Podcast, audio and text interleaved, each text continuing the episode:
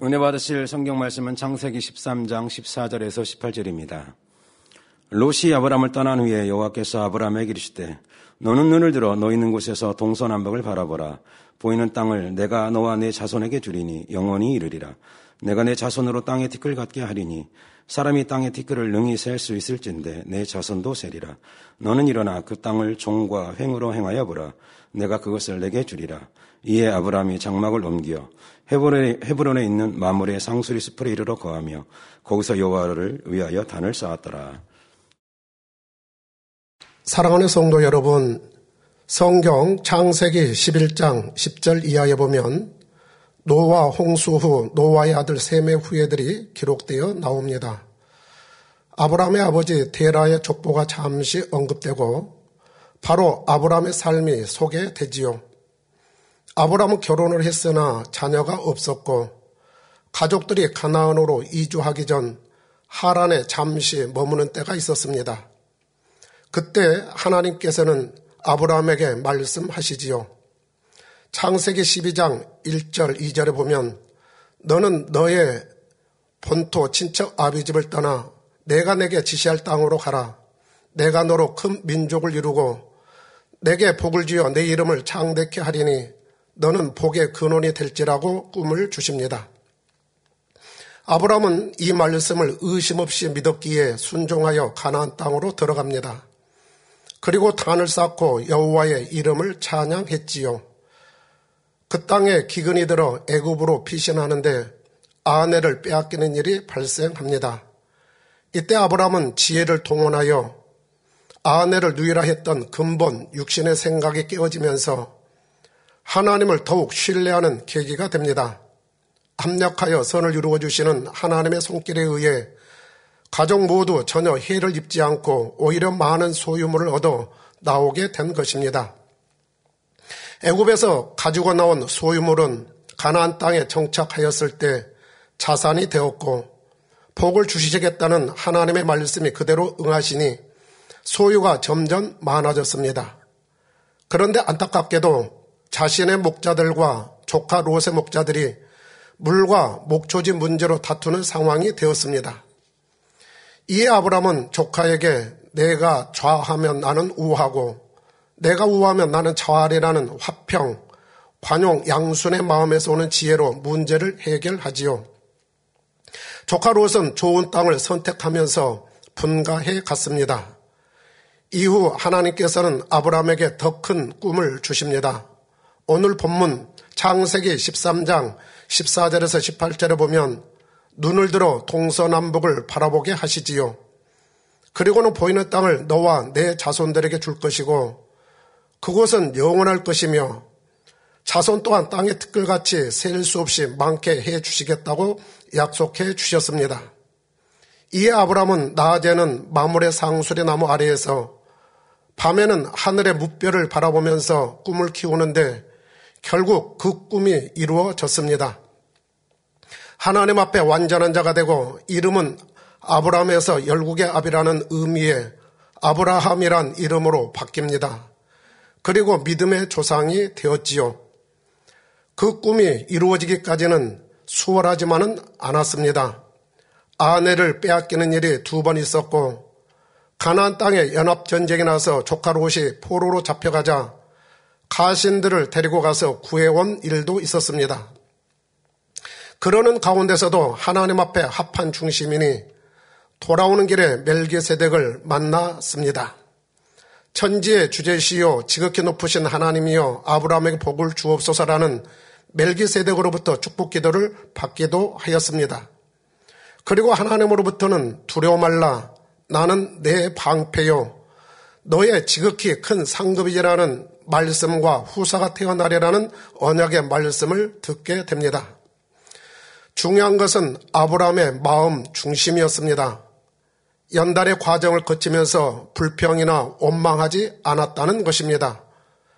마음 중심에서 하나님을 사랑하고 경외하며 그 말씀을 믿고 순종하는 그릇을 만들어 갔기에 이러한 축복의 말씀을 받을 수 있었지요.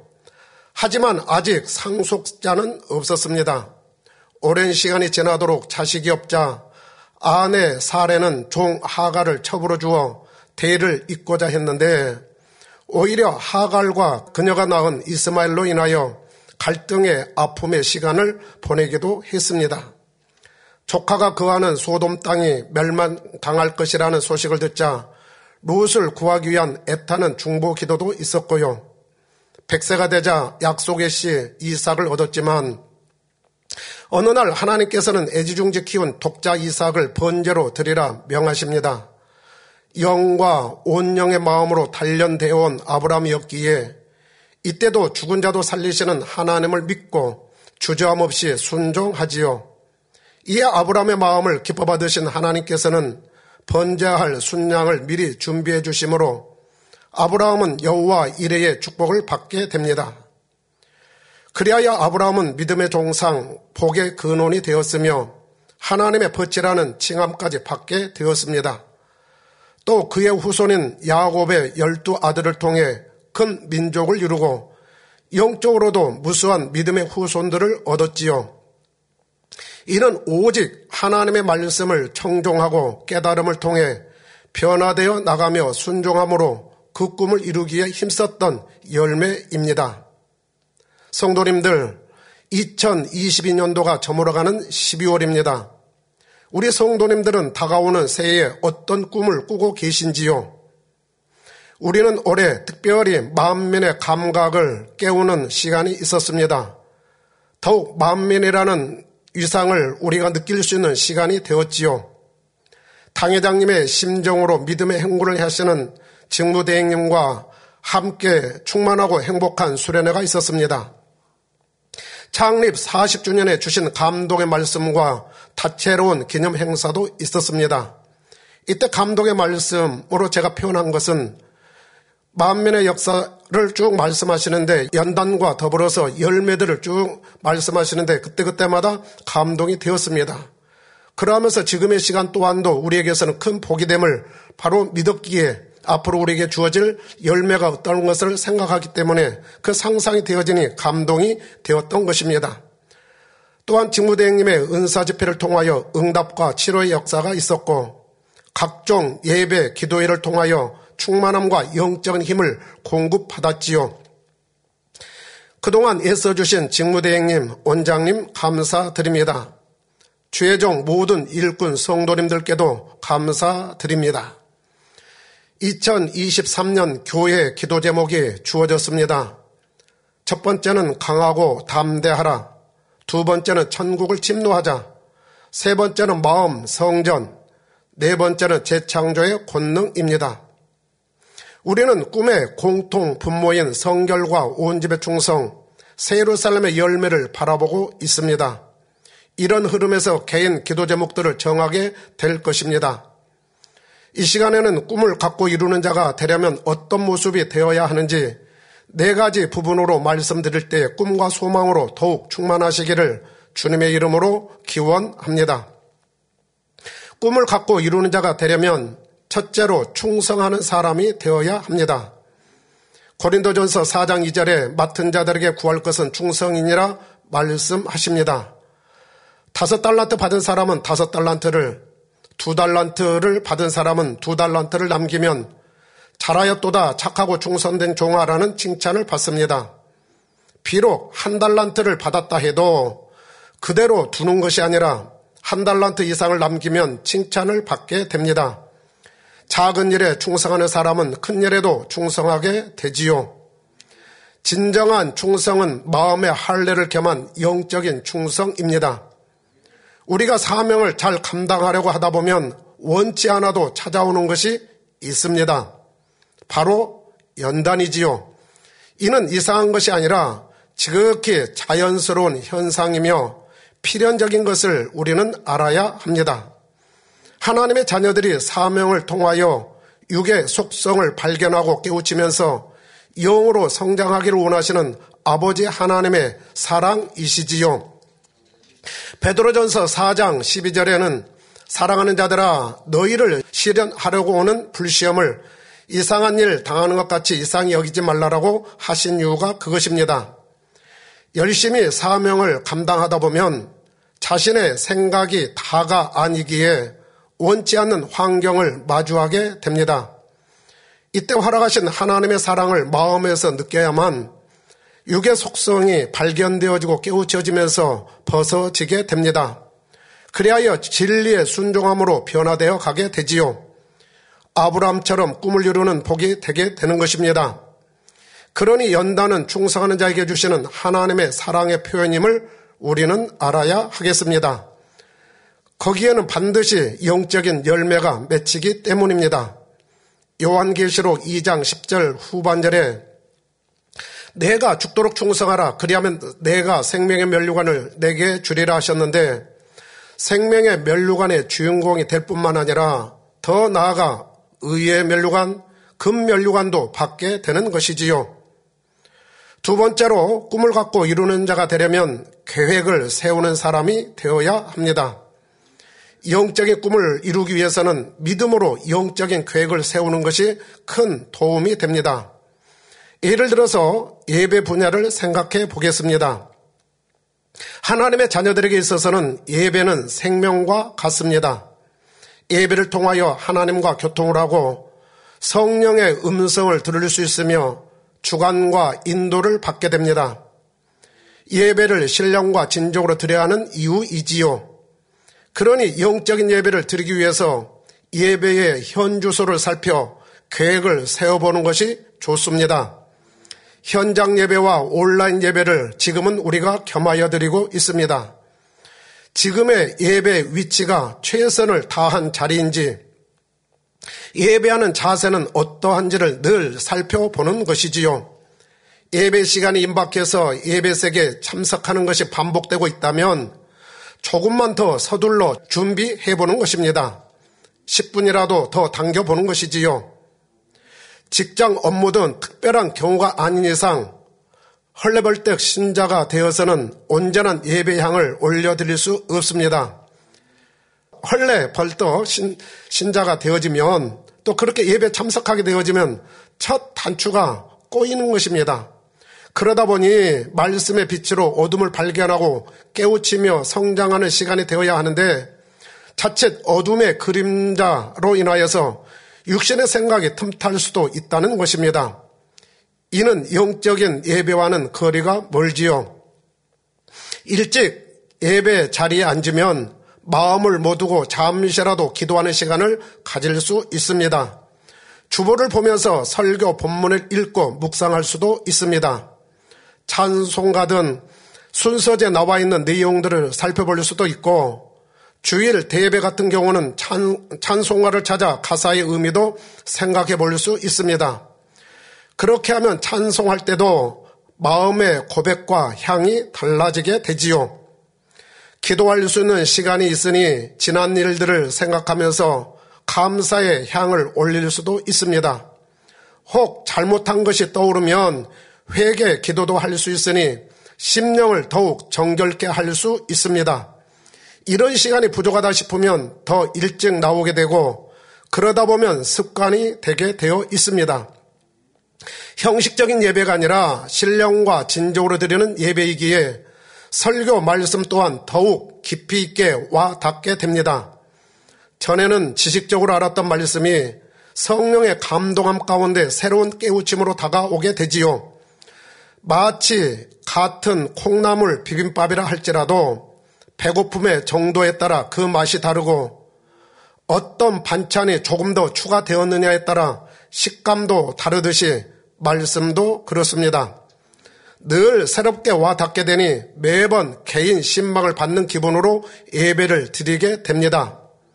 기쁨과 감사, 감동과 희열 속에 드리게 되지요. 헐레벌떡 신앙과는 분명히 현격한 차이가 날 수밖에 없습니다. 예배만이 아니라 기도, 봉사 등 영적 성장의 기본이 되는 부분을 살펴서 계획을 세워 실행하는 것이 꿈을 이루는데 큰 도움이 됩니다. 꿈을 갖고 이루는 자가 되려면 세 번째로 하나님을 기쁘시게 하는 사람이 되어야 합니다. 시편 37편 4절에 여호와를 기뻐하라 저가 내 마음의 소원을 이루어 주시려로다 하셨습니다. 꿈을 이루기 위해서는 하나님을 기쁘시게 하는 행함이 있어야 함을 말씀하고 있지요. 하나님을 기쁘시게 하는 것은 믿음입니다. 히브리서 11장 6절에 믿음이 없이는 기쁘시게 못하나니 하나님께 나아가는 자는 반드시 그가 계신 것과 또한 그가 자기를 찾는 자들에게 상 주신 이심을 믿어야 할지니라 하셨지요. 하나님이 분명 살아계시다는 것을 믿어야 하고 행한 대로 상 주시는 분임을 믿을 때 하늘에 소망을 두고 살아가게 됩니다. 천국을 침노하되 상급을 바라보면서 먹든지 마시든지 무엇을 하든지 하나님의 영광을 위해 힘써 나가게 되지요. 하나님을 기쁘시게 하는 믿음의 행함은 영혼의 충만함을 입게 되어 있습니다. 주의전에서 행하는 모든 일들이 행복하게만 하게 되지요. 짜증이나 원망, 불평이 있을 수 없습니다. 혹여라도 서운함이나 섭섭함이라는 어둠이 살며시 찾아와 깃들이려고 하다가도 빛 앞에서 이내 사라져가게 되지요. 그러니 시험에 들 틈이 없습니다. 시험에 들거나 충만함이 떨어져 있다면 자신에게 틈탄 어둠을 혹여라도 방치하고 있는 것은 아닌지 살펴보았으면 좋겠습니다.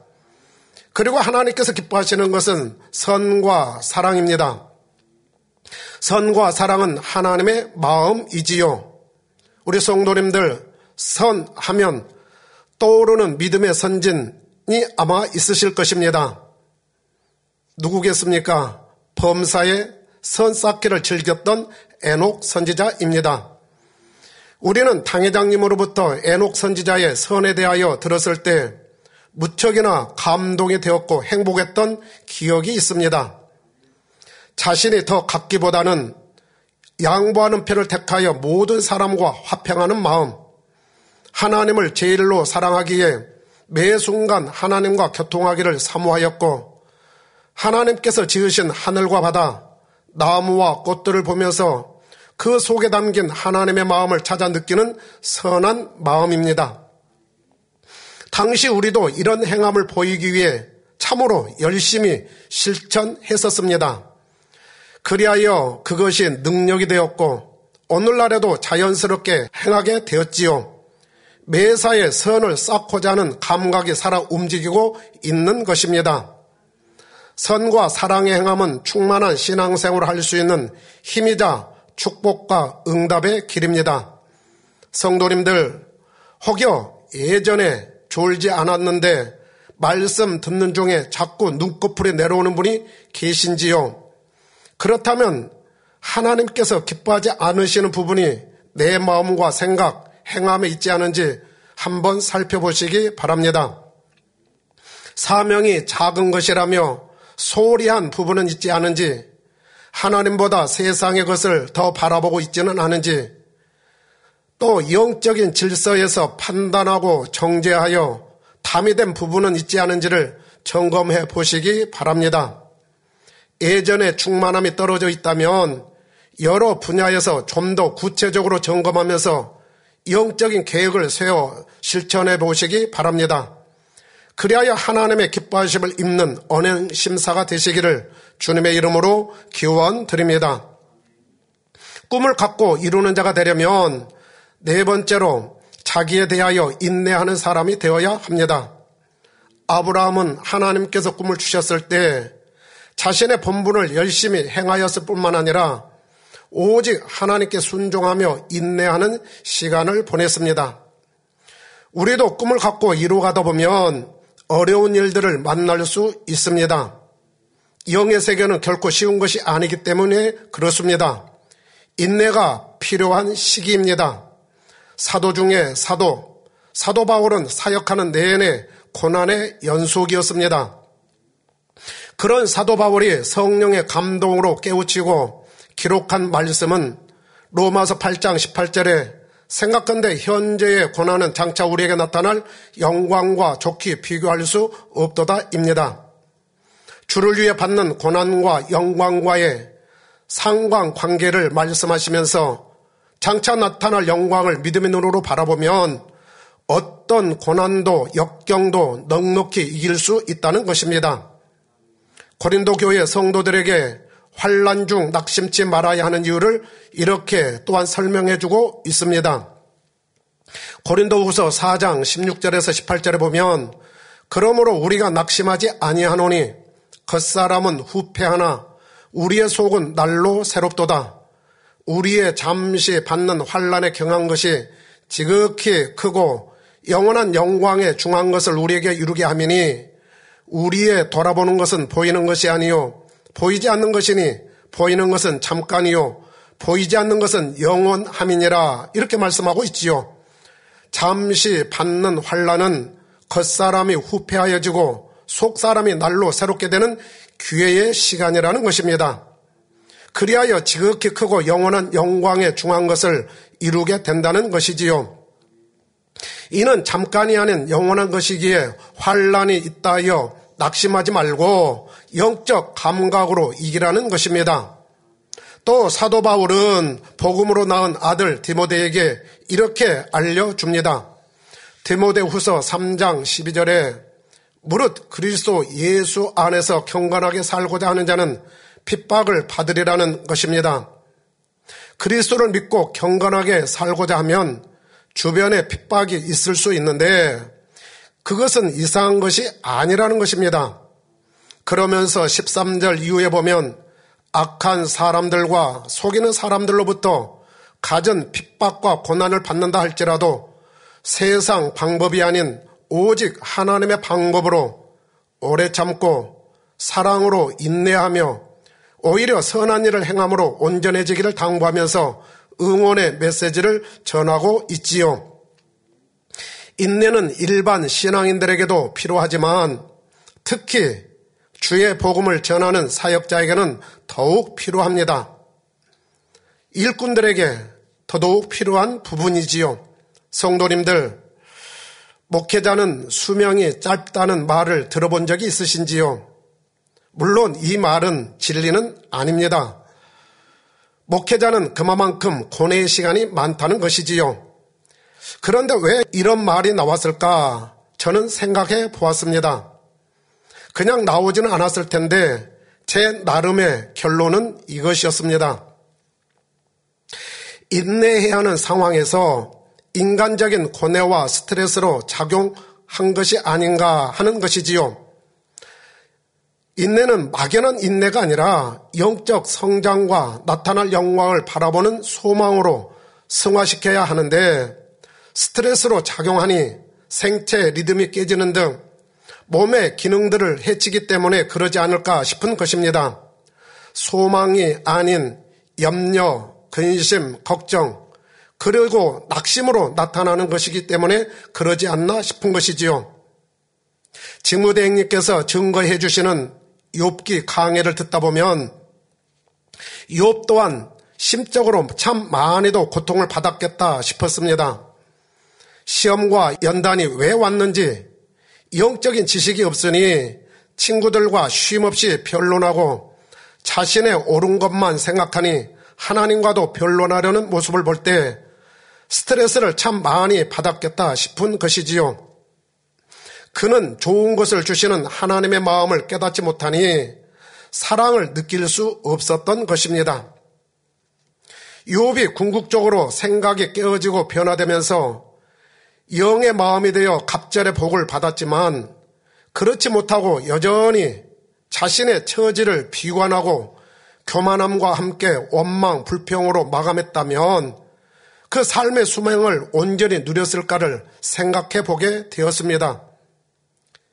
그러나 우리는 연단을 받을 때에 이 연단은 소망, 그러면서 우리가 변화시키는 하나님의 사랑, 은혜임을 깨닫기 때문에 늘 감사함으로 고백하며 승화시켜 나가고 있는 것이지요. 연단이다 싶으면 내 생각과 맞지 않는 환경이 왔다 싶으면 먼저 아버지 감사합니다. 아버지의 사랑 감사합니다. 아버지의 사랑을 더 느껴가기를 원합니다.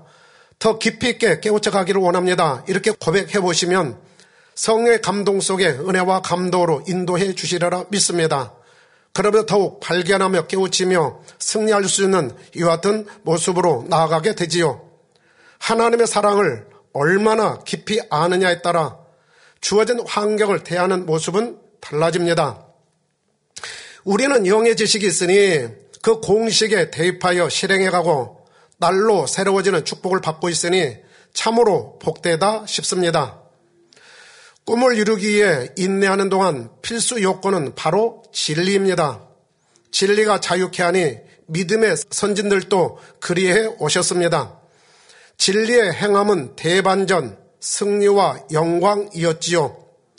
여기서 우리가 잠깐 생각해 보겠습니다. 혹여 자신의 주변에 원수 같은 사람이 있지는 않는지요? 원수가 있으면 육신의 생각으로 감정이 오르락 내리락 하면서 육신의 생각, 감정의 롤러코스터를 타게 됩니다. 이런 요인을 제거하는 방법이 바로 진리의 말씀입니다.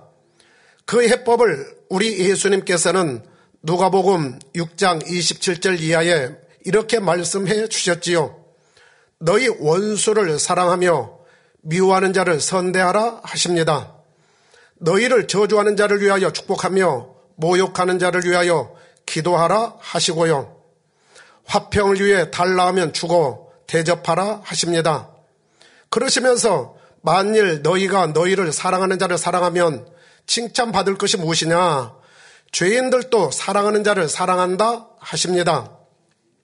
성결의 말씀을 받은 자로서 죄인과 같거나 죄인보다 못해서 되겠는지요? 신명기 10장 13절에서는 자신의 행복을 위하여 명령과 규례를 지키라 하십니다. 진리대로 행하면 이 땅에서는 천국의 삶을 누리는 행복자가 됩니다. 또한 장차 천국에서는 세루살렘의 주인공이 될 것이지요. 하나만 더 생각해 보겠습니다. 혹 판단, 정죄하는 마음 때문에 고민하고 있는 분은 계시지 않는지요? 판단, 정죄는 하나님의 말씀에 불순종이 되기 때문에 악이요, 죄가 됩니다. 영적 성장에도 막대한 지장을 초래하지요. 로마서 14장 3절에 먹는 자는 먹지 않는 자를 없인 여기지 말고 먹지 못하는 자는 먹는 자를 판단하지 말라. 이는 하나님의 절을 받으셨음이니라 하셨고 야고보서 3장 1절에 내 형제들아 너희는 선생된 우리가 더 큰 심판을 받을 줄을 알고 많이 선생이 되지 말라 하셨습니다. 판단, 정죄는 의식적으로 하는 경우도 있습니다만 자신도 모르게 하는 경우도 있습니다. 옆 사람 말에 동조함으로 판단 정죄에 가담하는 경우도 있지요. 설령 사실일지라도 상대를 안 좋은 이미지로 부각시켜 누군가에게 전하는 것도 이미 판단하고 정죄한 것입니다. 연단받고 있는 그 사람이 욥처럼 하나님의 허락하심과 인도하심 가운데 연단받는 중일 수 있는데 본인 입장에서 해석하여 죄인 취급하는 것이지요. 허물이 있다 하더라도 덮어주는 것이 선이요 사랑입니다. 살리는 것이 영입니다. 상대가 사망으로 가고 있는 상황이라면 그 당사자와 먼저 대화하여 전후 사정을 안 다음에 조언을 해줄 수 있어야 합니다. 또한 그 주변 분들이 영향을 받지 않도록 선과 사랑의 마음으로 분별시켜 주어야 하고요.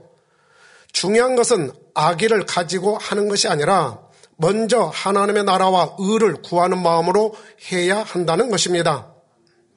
이간하는 것과 영적인 사랑을 구분하는 포인트가 있습니다. 잠언 17장 9절에 허물을 덮어주는 자는 사랑을 구하는 자요. 그것을 거듭 말하는 자는 친한 것을 이간하는 자니라 하시고 잠언 6장 16절에서 19절에서는 여호와의 미워하는 것 싫어하는 것이 육칠 가지니가 있다 하시며 형제를 이간하는 것 또한 여호와의 미워하는 것이라 하셨습니다. 참된 사랑은 상대의 허물을 덮어주며 상대의 아픔을 내 아픔처럼 느끼고 어떻게든지 덮어주고자 하는 마음입니다. 반대로 상대의 허물을 여기저기 알린다면 상대를 주변으로부터 소외시키게 되니 이러한 악은 우리가 모양이라도 버려야 하지 않겠는지요? 판단에서 변론과 다툼이 생기고 화평이 깨지게 됩니다. 조직의 질서가 어그러지기도 합니다. 이는 하나님의 일을 이루는데 모으는 자가 아닌 오히려 해치는 자가 될 수 있음을 명심해야 합니다. 판단, 정제하지 않으려면 하루 동안 있었던 일을 우리가 묵상하면 좋습니다. 누구누구와 했던 말까지도 묵상해 보거나 기도 시간에 떠올려 보는 것이 좋습니다. 그래서 판단 잘못했던 오류들을 발견하면 그때그때 바로 회개하고 시정해 가는 것이 변화되는 길이지요. 이것이 습관이 되어 늘 언행심사를 살피다 보면 변화되니 자연스레 판단 정제하는 마음이 없어지게 됩니다. 더더구나 영의 마음으로 다듬어 가는 것이니 영적인 꿈을 이루는데 큰 힘과 복이 되지요. 결론을 말씀드립니다. 만민의 40년입니다. 2022년도도 목자의 공간에서 주시는 은혜를 따라 최선을 다하며 이루어온 시간이었습니다. 교회적으로나 성도님들 개인적으로도 의미 있는 해가 되었지요. 대망의 2023년은 더욱 아름다운 열매를 바라며 꿈을 꿀 것입니다. 직무대행님께서는 아버지 하나님, 주님께서 주시는 은혜 가운데 만민을 이끌어 가실 것이고, 원장님께서는 기도로 뒷받침해 주실 것입니다. 우리 또한도 마음을 같이 하며 일들을 이루어갈 것이고요. 이런 흐름에서 하나님께서 우리에게 어떤 은혜를 주실까, 어떤 행복을 주실까, 그리고 어떤 열매를 맺게 하실까를 생각하니 2023년이 기대가 됩니다. 우리 사랑하는 성도님들, 만민에게 있어서는 큰 꿈들이 있습니다. 이미 다 알고 기도하고 있을 것입니다. 하나님께서 주신 꿈은 결코 변치 않습니다. 우리가 그 꿈을 안고 우리가 기도해 나갈 때 분명 그 꿈에 맞는 우리들의 모습으로 변화될 수 있도록 아버지께서는 인도하시며 역사해 주시리라 믿습니다. 우리는 그 흐름에서 순종하며 행하여 나아가면 되는 것이지요. 우리에게 부푼 꿈을 주신 아버지 하나님께 늘 감사하면서 아버지여 이때는 왜 이러한 일들이 있으리까? 아버지 이때는 왜 이런 일이 제게 허락되어졌을까요? 하면서 기도해 나간다면은 분명히 하나님께서 그때그때의 영의 세계로 이끌어 주시리라 믿습니다. 그러한 사람은 결코 좌우로 치우치지 않습니다. 마음면에 주신 꿈을 함께 이루고자 하는 이 마음밖에 없게 되는 것이지요. 그러하기 때문에 교회 질서를 따르고 교회 안에서 하나 되어져서 열심히 믿음의 행군을 해나가게 되는 것입니다. 우리 성도님들 이와 같은 꿈들을 꾸시면서 이루어가시는 복된 시간들이 되어졌으면 하는 바람입니다. 오늘은 꿈을 갖고 이루는 사람이 되기 위해서는 첫째로 주어진 사명에 충성해야 하고 둘째는 말씀대로 행하기 위하여 계획을 세우는 것이 영적 성장에 도움이 된다 말씀드렸습니다. 셋째는 하나님을 기쁘시게 하는 행함을 보이되 네 번째로는 그 꿈을 이루기까지 인내하는 자가 되어야 함을 말씀드렸습니다. 독생자를 보내주신 아버지의 포근한 사랑이 캐럴과 함께 흐르는 12월입니다. 우리 성도님들이 희망찬 새해를 바라보는 길목에서 아브라함처럼 동서남북을 믿음의 눈으로 바라보시고 아브라함의 복을 받는 2023년도가 되시기를 주님의 이름으로 기원합니다. 들으신 말씀을 상고하면서 기도하겠습니다. 사랑의 아버지 하나님 감사드립니다. 오늘은 꿈을 이루는 자라는 제목으로 말씀을 전했습니다. 아브라함의 꿈을 주신 아버지께서는 목자의 공간에서 우리 만민과 성도들에게도 꿈과 비전을 주셨습니다. 그 꿈을 이루어가도록 우리에게 항상 영적인 성장의 은혜를 주시니 진심으로 감사드립니다. 꿈을 이루는 자가 되기 위해서는 주어진 사명에 충성하고 좀 더 계획을 세워 실천하며 하나님을 기쁘시게 하는 행함과 인내가 있어야 한다 했습니다. 오늘 들은 말씀이 믿음이 되고 생명과 능력이 되게 하여 주옵소서. 그리하여 우리 모두 꿈을 이루는 주인공들이 되게 하여 주시기를 원합니다. 감사합니다. 우리 주 예수 그리스도 이름으로 기도하옵나이다. 아멘.